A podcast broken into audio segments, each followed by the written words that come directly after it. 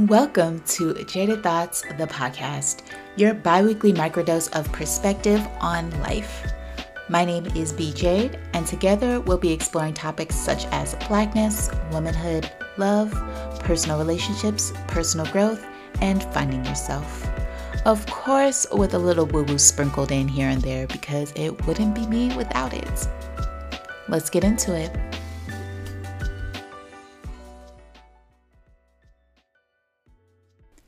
And we're back like we never left. Hey y'all, it has been a while, since July 8th to be exact, but I'm happy to be back podding after some much needed time off, which I'll get to in a minute. But if you haven't already, go back and listen to episode 11, which is called What is Humanity? And that episode was a food for thought type of episode where I shared some thoughts surrounding the state of being human, having a human experience, human emotions, human needs, making human mistakes, and how I've personally struggled with this concept of being human for most of my life. Today, I want to talk about chapter 27 and the revelations that have come with it so far.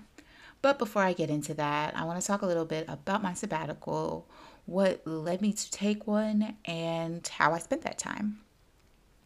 For those of y'all who don't know what a sabbatical is, it's pretty much an extended period of time off of work. But because I could not take an extended period of time off of work, I took an extended period of time off from everything else, which is why I called it a sabbatical. And I did that for the third quarter of this year, which was July through September. And what led me to even deciding to just abruptly pause everything was the fact that for the first time in my life, I had mentally, physically, and emotionally felt the effects of burnout. From work having me responsible for doing 2.5 people's jobs for the majority of the summer, to me feeling creatively uninspired. And I don't know if y'all just heard me get a text, but that is incredibly annoying, but I'm on a roll, so I'm not going to stop. But life also had me stressed the fuck out because I had to find myself and my roommate another place to live since I refused to continue living in a mold-infested death trap for another year. Not only that, but we had to deal with a collections balance that should have never been on our account in the first place, and that wasn't like an overnight fix or anything. It took an excessive amount of time to get that handled. But yeah, all that stuff just kind of started weighing on me, and I needed to pause before I snapped. And during my sabbatical, I spent as much time as I possibly could outside. I celebrated life every chance I got. I made new connections, and I spent a lot of time reflecting and figuring out who I wanted to be moving forward and how I wanted to navigate life. Which brings me to my 27th birthday, which was on September 10th. If you know me, you know that I don't play about birthdays. Not only my birthday, but everyone else's birthday too. Just because not only do I believe that we all need to prioritize celebrating life and not taking it for granted, but also because I find birthdays to be personal New Year's. And with the new year of life, you get a new opportunity to navigate things differently and figure out how to live in a way that's in alignment with the life that you want to live overall. And I came to the realization that I am not in my early or mid-20s. I'm damn near 30 at this point, and there were things that I wanted to and needed to do differently. It had become painfully clear to me that I'd outgrown a lot of things and that I needed to be true to myself and move in a way that reflected my evolution. And that led me to make some decisions. The first being that I was going to be more intentional about living in my purpose. I'm very confident about the fact that my purpose is to be a light, a resource, to provide guidance, and to help put those whose odds are against them in a position to win, whatever that looks like for them. And for a long time, I had waited for the perfect job title to make me feel like I was living in that purpose. And I've decided that I'm no longer relying on a job title that I don't currently have to make me feel like I'm doing what I'm here to do, especially when there's so many ways that I can start living in my purpose right now. The second decision I made was to be less wasteful. Reusing and recycling have become major priorities of mine, and I've stopped buying single-use plastic utensils and cups and recycling any plastic bottles I use and all the other good stuff.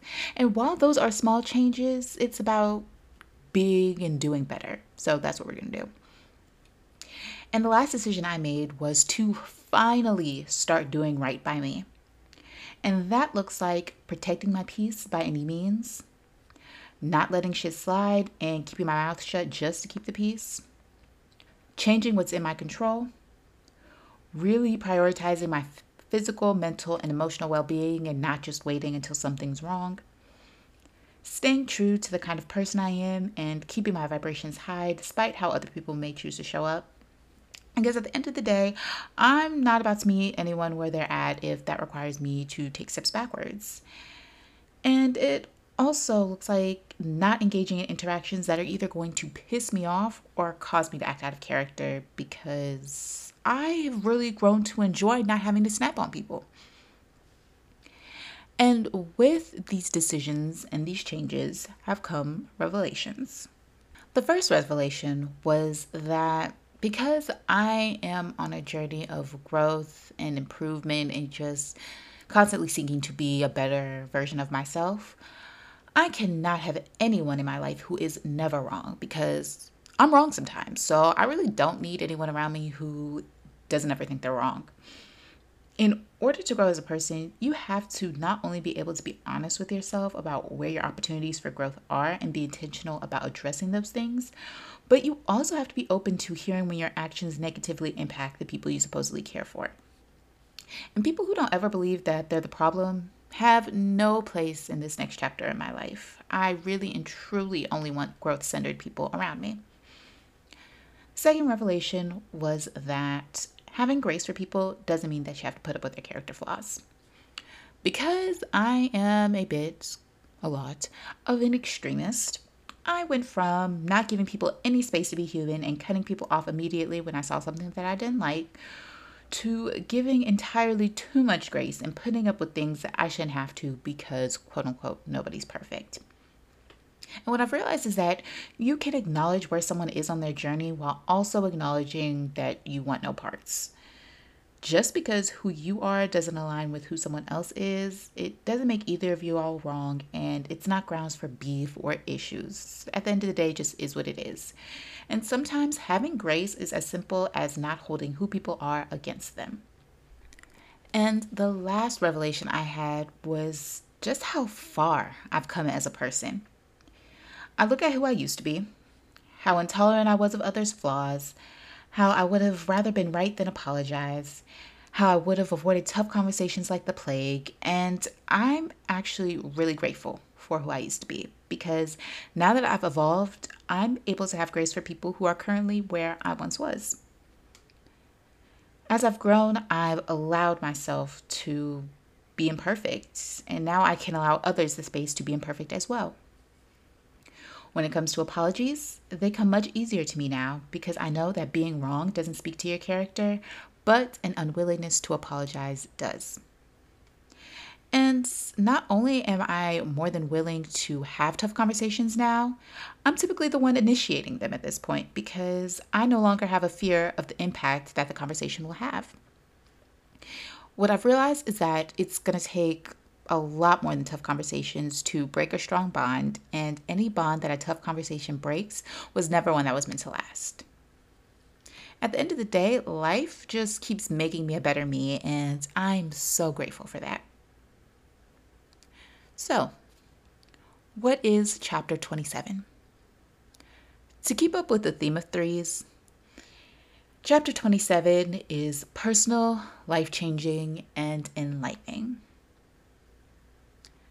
And that's all I got for y'all today. I want to thank you all so much for taking the time to listen to this episode. And for those of y'all who returned after my hiatus, I really appreciate your support. And even the new people, I appreciate you all's support as well. And before I let y'all go, I do have a few announcements. The first is that I am happy and excited to announce that my first guest appearance will be coming sooner rather than later, so be on the lookout for who that is and what we'll be talking about. If you aren't already, follow the podcast Instagram page at Jaded Thoughts Pod. I promise y'all now that I'm off my sabbatical that I'm going to start posting more on there now. And what you want to hear matters. So please send your topic suggestions to jadedthoughtspod@gmail.com. Until next time, much love, and I'll talk to y'all soon.